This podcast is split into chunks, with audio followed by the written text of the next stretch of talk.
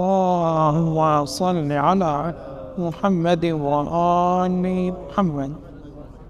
ذكرنا فيما سبق أن الأدلة التي استدل بها العلماء على وجود الله سبحانه وتعالى المشهورة هي ثلاثة أدلة. ولكن القرآن ركز على دليل واحد من هذه الأدلة وذكره في عدة موارد كما يتضح لقارئ القرآن المبارك الدليل الأول هو الذي عبرنا عنه بدليل النظم وهناك دليل آخر يعبر عنه بدليل الإمكان وهناك دليل ثالث يعبر عنه بدليل الحدوث.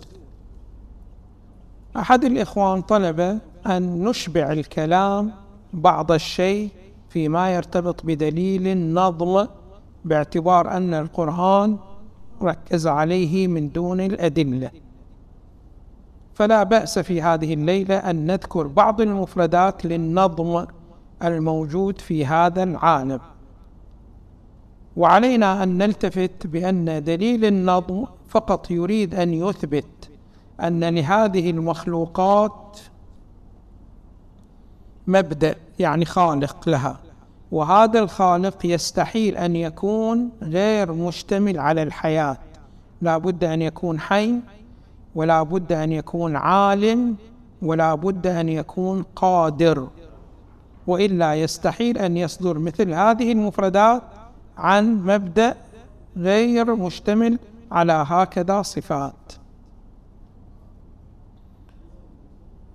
القرآن الكريم طبعا في عدة موارد يشير إلى هذه النقطة. فكل الآيات التي تأمر الإنسان بالتفكر في السماوات وفي الأراضين وفي النفس الإنسانية كلها هذه أدلة من أدلة النظم من مفردات أدلة النظم.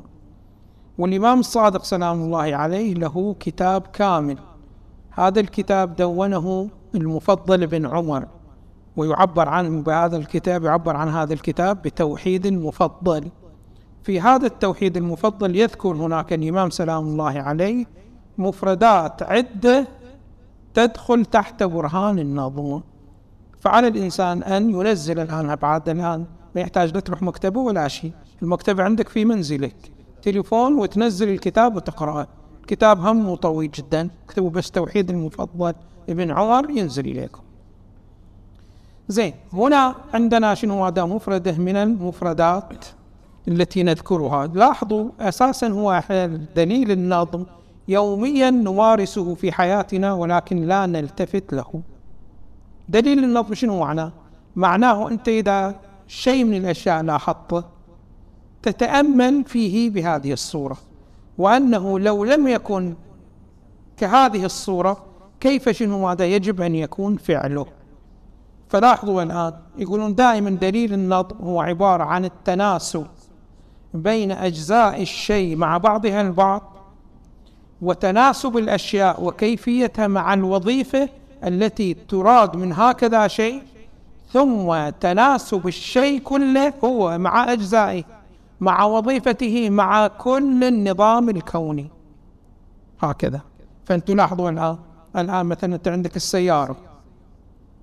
السيارة فيها قطعة تسمى بالراديتر. والراديتر شنو؟ هذا فيه بانكة أمامه. فلو فرضنا بأن هذه البانكة التي هي موجودة أمام الراديتر وهي التي تورد الماء الموجود في الراديتر حتى يورد الماكينة. لو فرضنا بأن هذه البانكة الأجزاء مالها شنو؟ هذا طويلة. بحيث عندما تفتر البانكة تضرب شنو؟ هذا البتري وتتلف البتري. هذا العمل عمل صحيح؟ هل هذا العمل يصدر من عاقل؟ ما يصدر من عاقل. أنت تعرف بانه هاي البانكة موضوعة حتى تدور. فكيف تجعل المروحة مالتها طويلة بحيث تضرب في البتري وتتلف البتري؟ هذا مباشرة تقول لي أنت شنو هذا الذي خطط هذه الماكينة ما عنده شنو هذا ما عنده حال ما عنده عقل أو لو فرضنا بأنه وضع البانكة في مكان الهواء ما يصل إلى شنو هذا الراديتر فما يبرد الماء. تحتج عليه وتقول له أنت ما عندك تفكير في هاي المسألة. أساسا أنت الباقي عندما جئت بها جئت بها لماذا؟ مو راح تدفع هواء على الراديتر؟ خب هذه شنو هذا؟ الهواء ما يصل إلى شنو هذا؟ إلى الراديتر. واضح شلون؟ فتقول له أنت ما عندك شنو هذا؟ ما عندك عقل. واضح شلون؟ فلا بد أن أول تلاحظ بأن هاي الأجزاء التي في الماكينة كلها ما تزاحم بعضها البعض. يعني إذا أراد يؤدي وظيفة الراديتر المروحة ما تؤدي وظيفة شنو هذا البتري ما تزاحمها واضح. شلون؟ ثم أنه الوظيفة من السيارة ما هي أن تنقلك أنت بصورة مريحة. فلو فرضنا بأنه الآلات التي وضعتها أنت في الماكينه ما توصلك لهذا الشيء. يقولون ما في تناسب بين الأجزاء وبين الهدف. ثم لو فرضنا أنه شنو هذا؟ مشت السيارة. ولكن السيارة ما تتناسب مع الوضع الكوني مع النظام الكوني الكل. فتتلف شيء شنو هذا من الأشياء في الكون. هذا أيضا شنو هذا؟ ما تصير من عاقل ومن عالم. فانتم الآن طالعوا الآن يقولون شنو هذا؟ هاي السيارة الآن عندما تمشي وتطلع ثاني أكسيد الكربون تضر بالبيئه لو ما تضر بالبيئه فيقولون هذه سلبية فيها. لو كان هناك سيارة ما تضر بالبيئه ولذلك الآن اتجهوا إلى شنو هذا؟ إلى السيارة الكهربائية لأنها ما تضر البيئة من هذه الحيثية. فتكون هذه متناسبة مع العقل أكثر. الآن يقولون صنع الله سبحانه وتعالى إذا أنت وضعت يدك على كل جزء من هذا الكون فإنه تلاحظ أجزاء متناسبة مع بعضها البعض. يعني شنو؟ هذا ما تتزاحم الأجزاء مع بعضها البعض من ناحية ومن ناحية ثانية ما تتزاحم مع وظيفتها ومن ناحية ثالثة ما تتزاحم ويا أهداف الكون كله بهي الصورة وبهذا النحو. إحنا إذا أردنا نفكر يعني واقعا الإنسان كل ما فكر يزيد شنو هذا معرفة بالله سبحانه وتعالى كل ما فكر في أجزاء الوجود الله سبحانه وتعالى يدعونا وهي وظيفة شرعية أنه دائما ننظر في هذه الأمور وننتقل من مرتبة معينة من معرفة الله إلى مرتبة أرقى.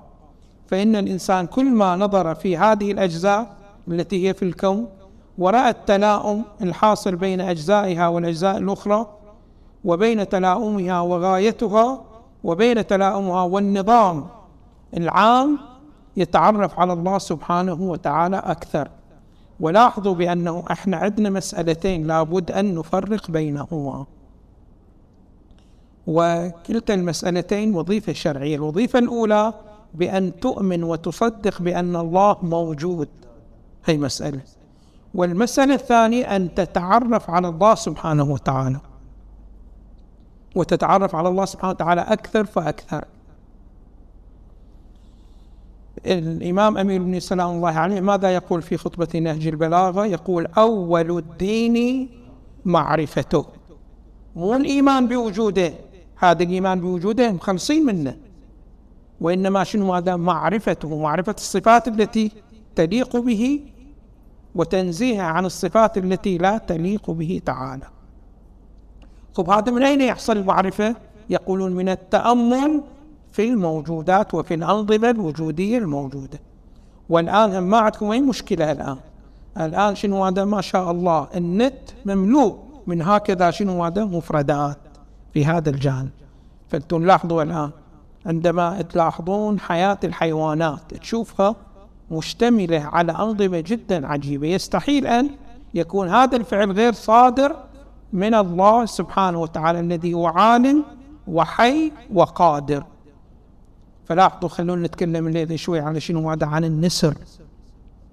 النسر هذا الوجود العجيب جدا جدا. هذا النسر في بداية اختياره. الأنثى هي اللي تختار هناك مو مثل بني آدم. بني آدم الرجل هو اللي يختار الأنثى. لا هناك شنو؟ هذا الأنثى هي اللي تختار الذكر. ومن أول اختيارها تلاحظ بعض المسائل التي هي مرتبطة بمن؟ ببعض ببعد البيض وتفقيس البيض وبتربية الفراخ. تلاحظ هناك الهدف. فإن الهدف من الزواج هو عبارة عن شنو؟ هذا عن بقاء النسل هذا شنو؟ هذا النسر يختار الذكر الأفضل الذي يمكن أن يخدم النسل الذي سيأتي. كيف ذلك؟ يقولون شنو؟ هذا هذه الأنثى النسر إذا أرادت أن تجتمع مع ذكر ما تختار شنو؟ هذا الذكر الجميل مثل ما هو بني آدم على حساب الحيثيات المهمة جدا. لا. وإنما تاخذ شنو هذا عود عود صغير. تاخذه. وتطير ترتفع شنو هذا إلى الأعلى. ثم شنو هذا ترمي العود. الذكور يعلمون هذه الحركة شنو. تريد تختار من هؤلاء الذكور واحد. فهؤلاء يزدحمون على شنو هذا على هذا العود. كل واحد يريد يجيبه إلى شنو هذا إلى حتى يفوز بها فيصير شنو هذا ازدحام. واحد شنو هذا ياخذ العود يجي إليه. يجيبه إليه. خب يكفي هذا يقولون لا ما يكفي. فتكرر الحالة عدة مرات. إلى أن شنو ماذا؟ ما يبقى إلا واحد نسر هو القوي جدا. هو الذي شنو ماذا؟ لأنه صاعد نازل صاعد نازل يتعبون فيتوقفون فيبقى شنو هذا بس واحد. هذا الواحد الذي يأتي بها هو الذي يفوز بهذه الأنثى. خب لشنو هذا؟ خب من أول مرة يقولون لا ما يفيد من أول مرة. لابد شنو هذا أن يتكرر هذه الأمر لماذا هذا يجب أن يتكرر؟ يقولون ها لأنه إذا قررت تقترن مع هذا واضح شلون؟ وتسوي شنو؟ ماده العش العشم له طريقة معينة بأنه تجيب الأعواد وتصف الأعواد ثم تنتف ريشها الناعم. وشنو هذا؟ وتصنع داخل شنو هذا؟ بطانة إلى هذه الأعواد داخل. ثم شنو؟ هذا تبيض. حتى من يدخل يطلعون الأفراخ يكون شنو هذا الفراش مالهم وعد وهو شنو هذا؟ وهو الريش الناعم. ذكر؟ يقطف ريشه الناعم وهي تقطف ريشه الناعم وشنو هذا؟ ويسوون بطانة شنو هذا في داخل العش. ثم بعدين لاحظوا إذا شنو هذا؟ جت الأفراخ. الآن الأفراخ تريد تدربهم على الطيران. شلون تدربهم على الطيران؟ هي شنو هذا؟ تجيب لها فريسة وتقعد مكان شوي بعيد. وتاكل شنو هذا؟ ببطء هؤلاء الافراخ جائعة فتحاول شنو هذا تطير. خب ما تستطيع أن شنو هذا تطير فتسقط. تجوع من صوب ورايحة الفريسة من صوب. واضح شلون؟ وهي ما عندها قوة فتطير. من الطير شنو ماذا تسقط. شنو وظيفة الذكر هو شنو ماذا يلتقطها وهي ساقطة ويرجعها إلى شنو ماذا؟ إلى مطاف العشر زين هي عدة مرات تسقط. يرفعها وتسقط يرفعها شنو ماذا وتسقط فهذا إذا كان ذكر ضعيف راح شنو ماذا يتركه؟ وراح شنو ماذا بعد النسل ما يستمر. فشوفوا شلون؟ بأنه هذا شنو هذا؟ الأنثى عندما تختار وين تنظر؟ تنظر إلى ما يرتبط شنو هذا؟ ببقاء النسل. خب فهل يمكن أن هذا الفعل يمكن أن يصدر عن وجود ليس له علم وليس له قدرة وليس له حياة؟ ما معقول. أنت الآن شنو هذا؟ هاي البانك إذا شنو هذا طونت شوي وضربت في البتري تجي وتزود المهندس تقول شنو أنت ما عندك عقل؟ واضح. شلون؟ فما بالك شنو هذا؟ بهي الترتيب وهكذا والى اخره هاي شنو هذا؟ هاي مفردة من المفردات. مفردة ثانية من المفردات واللطيف جدا جدا تشوف أهل الخبرة في هذا المجال ما يقولون بأنه لو كان بهذه الصورة كان أفضل. لا يقول لك هو هذا شنو هذا؟ الأفضل. دائما. يجون شنو هذا إلى النحل؟ يشوفون النحل هذا أول ما شنو هذا يوجد ويمارس حياته أول ما يبني يبني الخلية هاي الخلية شلون يبنيها؟ يبنيها على الشكل السداسي. العلماء هنا بحثوا فيها والمهندسين بحثوا فيها. شافوا أفضل شكل يخدم النحل هو شنو هذا؟ هو الشكل السداسي. لماذا؟ يقولون لأنه لو أراد أن يعمل خلية على شكل دائرة. يقول راح تضيع بعد شنو هذا فراغات. فانت اذا صار أربع دوائر عندك ملتصقة يصير في الوسط شنو هذا؟ فراغ. هاي ما تقدر تستفيد من النحله واضح شنو؟ وكذلك لو سوت الشكل بشكل شنو هذا؟ مربعات. يقول لك مربعة الزاوية زاوية 90 درجة.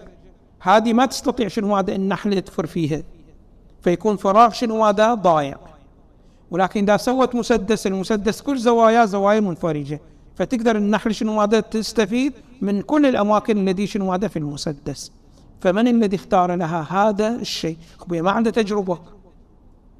يعني ما جربت المربع شافت شنو هذا ما يخدمها وما جربت الدائرة شافت شنو هذا ما يخدمها ثم المسدس. لا مو بهذه الصورة. وإنما أول ما صنعت شنو هذا المسدس. فيستحيل أن يكون الذي أودع هذا العلم وأوحى لها واضح شلون؟ أن يكون هو غير عالم وغير حي وغير قادر. وهكذا الإنسان كل ما تأمل وفكر في هذه المسائل شنو ماذا أكثر؟ توصل إلى معرفة الله شنو ماذا أكثر وأكثر. فعلينا شنو ماذا أن نستفيد الآن واقعا. هي الإمكانيات الضخمة الموجودة تحت إيدي وإيدك. خلينا نستفيد من الاستفادة التي ترضي الله سبحانه وتعالى. فالآن ما شاء الله هذا النت والفيسبوك والإنستغرام وإلى آخره مملوء بهذه المفردات. فلا نضيع وقتنا في متابعة السفاهات والسخافات اللي ما إليها أي قيمة وإنما خلنا شنو ماذا نستفيد من هكذا أمور. وما في شيء بس تضرب شنو ماذا؟ كلمتين. اكتب شنو ماذا؟ حياة الحيوانات حياة النسور حياة الماشي يطلع لك من الآيات ما شاء الله. إضافة إلى أن القرآن ممنوع. فهي عندنا مفردة النحل أخذنا عندنا شنو هذا؟ مفردة النسر عندنا مفردة شنو هذا؟ ثالثة وهي مرتبطة بالكون وبوضع الكواكب. تعلمون بأنه الأرض هي معلقة. معلقة الأرض. واضح شلون؟ خب معلقة بماذا؟ بحبال على أعمدة ما موجود. أنتم عندما تطلعون خارج الكرة الأرضية تلاحظون بأنها شنو ماذا؟ هي مرمية في فضاء لا متناهي. فما هو الذي مسكها في هذا المكان التي هي موجودة فيها الآن؟ لا أعمدة ولا حبال ولا أي شيء من الأشياء. ها يقولون شنو هذا الذي مثبتنا في هذا؟ هي الجاذبية. يا جاذبية جاذبية الكواكب الأخرى فإنها هي حاصلة صايرة. وين شنو هذا؟ في وسط كواكب ما شاء الله. كل كوكب فيه جاذبية كما أنه إحنا الآن نلتصق بالأرض عن طريق جاذبية الأرض هي أيضا تجذبها كواكب أعظم منها جدا بكثير. هو الآن هي عندما تكون شنو هذا بهذه الصورة بهذا النحو. في هذا الموقع الذي يقول علماء المناخ عنه بأنه هذا الموقع اللي الآن فيه الأرض موجود لو تحرك مقدار وإن كان يسير باتجاه الشمس وصارت المسافة أقرب لما أمكن الحياة على شنو؟ على هذه الكرة الأرضية ترتفع درجة الحرارة. لا فواكه تبقى إليك ولا أي زراعة كل شيء يحترق. وكذا لو ابتعدت مقدار يسير عن الشمس لشنو هذا بردت الأرض وتثلجت. بعد ما تقدر شنو هذا لا تحدق فاكهة ناضجة ولا شنو هذا ولا رطب ولا شيء ولا هذا. ما في شيء شنو هذا يطبخها يصير شنو هذا ثلج فمن الذي وضعها في هذا؟ لا تحترق ويحترق ما عليها ولا شنو هذا تبرد بحيث ما يستحيل الحياة عليها لا. بهذا النحو بهذه الصورة. لا سنتيمتر تقدمت ولا سنتيمتر شنو هذا تأخرت. من هو؟ الله سبحانه وتعالى. فهل يمكن أن يكون هذا الأمر عن لا علم ولا حياة ولا قدرة يستحيل ذلك. لماذا يستحيل ذلك؟ لأنه يقولون دائما الفاعل عندما يريد أن يفعل فعل من الأفعال تأتيه عدة احتمالات. واضح شلون؟ فعليه أن يقايس أي احتمال يمكن شنو هذا أن يخدمه. فأنت الآن عندما تريد شنو هذا تبني بيت. ابتداء يجي عندك عدة خرائط شنو هذا في ذهنك؟ تخلي النافذة منا أو تخلي شنو هذا منا تخلي الباب منا أو تخلي منا تخلي واجهة البيت على هذا الشارع أفضل أو على هذا الشارع أفضل. خب التي تحصل في الخارج هي فقط صورة واحدة من الصور. فعلى أي شيء أنت شنو ماذا اخترت هذه الصورة؟ هي دائما والله سبحانه وتعالى فاعل ابتداء يتصور الفعل على عدة صور. ولكن شنو ماذا يعلم بأن بهذه الصورة يكون له سلبية وبهذه الصورة تكون له إيجابية؟ ثم شنو ماذا يحكم هذه الصور ويختار شنو ماذا الأفضل؟ فتأتي وتقول لي بأنه العالم صادر لا عن حي ولا عن عالم ولا عن قادر. كيف ما يقبل؟ عقلي شنو هذا ما يقبل؟ هكذا شيء. واضح شنو؟ الأمر شنو؟ هذا الآخر الذي أريد أن أتعرض إليه في هذه الليلة. هذا الدليل وهو دليل النظمة شوفوا عندنا إحنا بعض الجماعة يعني لسانهم طويل وعقلهم متضائل جدا جدا. بحيث يتكلم بكلام هذا الكلام ما يفكر أولا شنو ماذا فيه. لو فكر مقدار يسير. توصل إلى أن هذا الكلام كلام خاطئ ولا ينبغي له أن يتفوه به. ولكن للأسف الشديد عندنا عقول ولكن هذه العقول معطلة عن العمل. كما يقول هاي الفيلسوف الاجتماعي جان جاك روسو يقول عندما اكتشفوا الأطباء علماء التشريح بأن دماغ الإنسان مشتمل على 111 مليون خلية. هي هذه سيدة من السيدات كانت شنو ماذا في المقهى وكان هاي جاك جان جاك روسو موجود شنو ماذا في المقهى. فقالت لي أنت عالم هل تصدق بهذا الاكتشاف؟ 111 خلية في الدماغ قال لي مو مشكلة المشكلة من شيء آخر. قالت لي شنو المشكلة؟ قال المشكلة بأنه العطالة البطالة البطالة مستشرية بين هذه الأجزاء. يعني من يشغل هذه شنو هذه الخلايا. فلذلك تشوف هذولين بعض الإشكالات. يعني مي صادرة من إنسان شنو هذا عاقل. وأن العقل الذي هو موجود في رأسه بس موضوع للديكور. مو شنو هذا مو للاستفادة. نعم. فالبعض يجي قال شنو هذا إحنا تجريبيون. شنو يعني تجريبيون؟ يعني كل شيء ما أتوصل إلى معرفته بالتجربة فلا أؤمن شنو ماذا بوجوده. فأنت عندما تأتي وتقول لي أن العالم له مبدأ هذا شنو هذا بالدليل العقلي. لو بالدليل الحسي يقولون دليل عقلي باعتبار إحنا الحواس الخمس ما تدرك الله سبحانه وتعالى. ما حد يقول لك أنا شفت الله. ما حد يقول لك أنا شنو ما تذوقت الله أو سمعت الله أو لمست الله أو شنو ماذا أو شميت الله. أدوات الخمس ما حد يقول لك يعني الحس ما يدرك الله سبحانه وتعالى وإنما الإدراك إدراك عقلي. هؤلاء إجوا وقالوا شنو هذا الإدراك العقلي نحن لا نقبل به. والآن الفلسفة الغربية للأسف الشديد قائمة على هذه المسألة.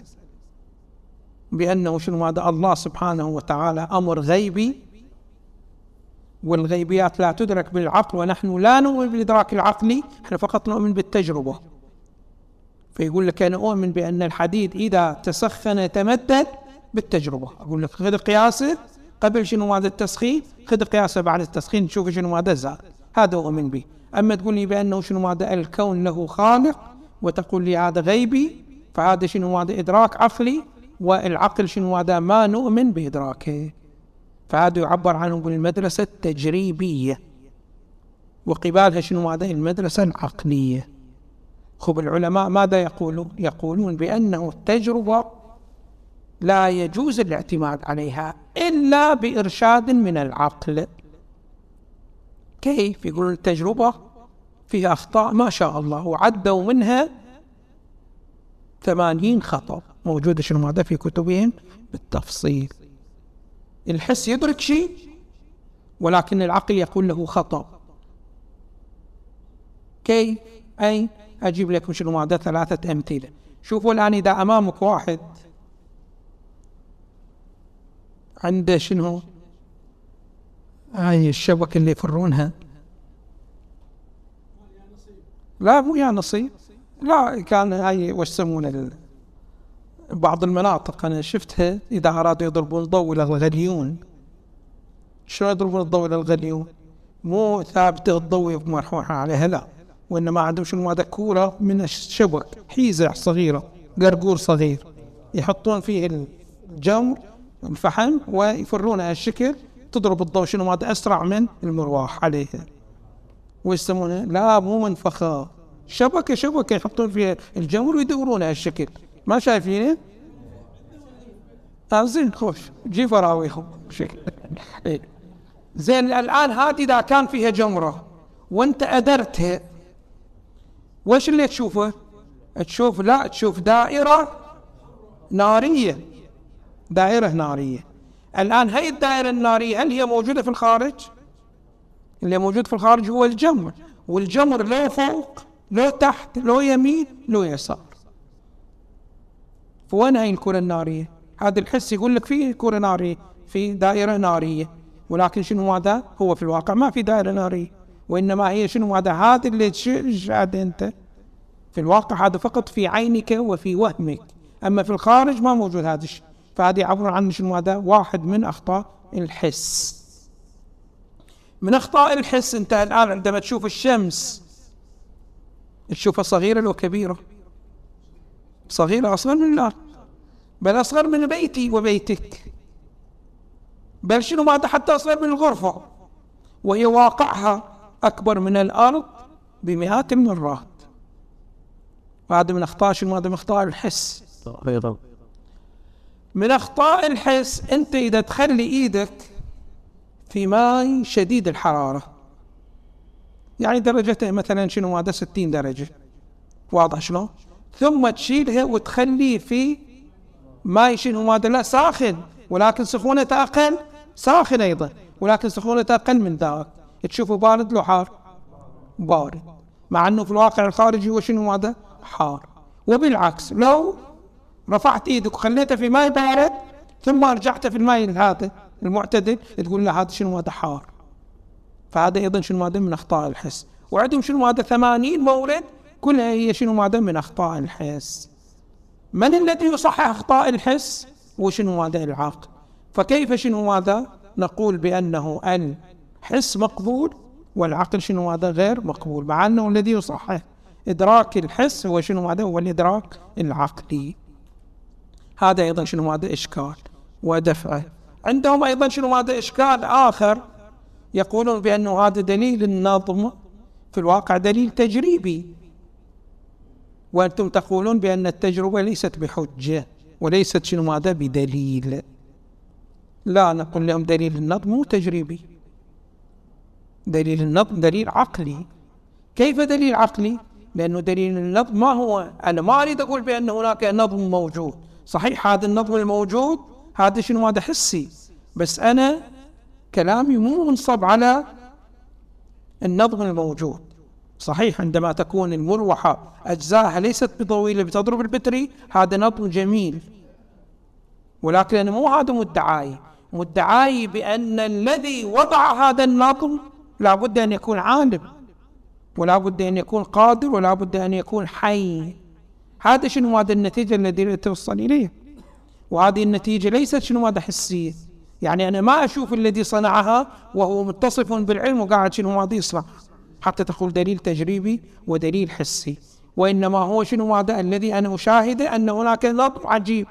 فأقول هذا يستحيل أن يصدر إلا عن حي وعالم وقادر بهذه الصورة بهذا النحو فإذا هذا الدليل ليس بدليل تجريبي وإنما هو دليل شنو هذا عقلي. فعلى أي حال هذه الإشكالات التي تذكر كلها شنو دفعها العلماء. فلا نتوقف فيها طويلا. إن شاء الله في الجلسة القادمة نتعرض لدليل مهم جدا ونذكر بعض السلبيات وهذا دليل النظر دليل والقرآن كثيرا ما شنو ركز عليه ولكنه هناك في نقص. واضح شلون هذا النقص في دليل آخر أيضا القرآن يكمل هذا النقص. إن شاء الله نتعرض له في الجلسة السابعة القادمة والحمد لله رب العالمين وصلى الله على محمد وآله الطيبين. الطاهرين الله صل على محمد وآله محمد الله صل على محمد وآله الكبر وصلى على محمد وآله الطاهرين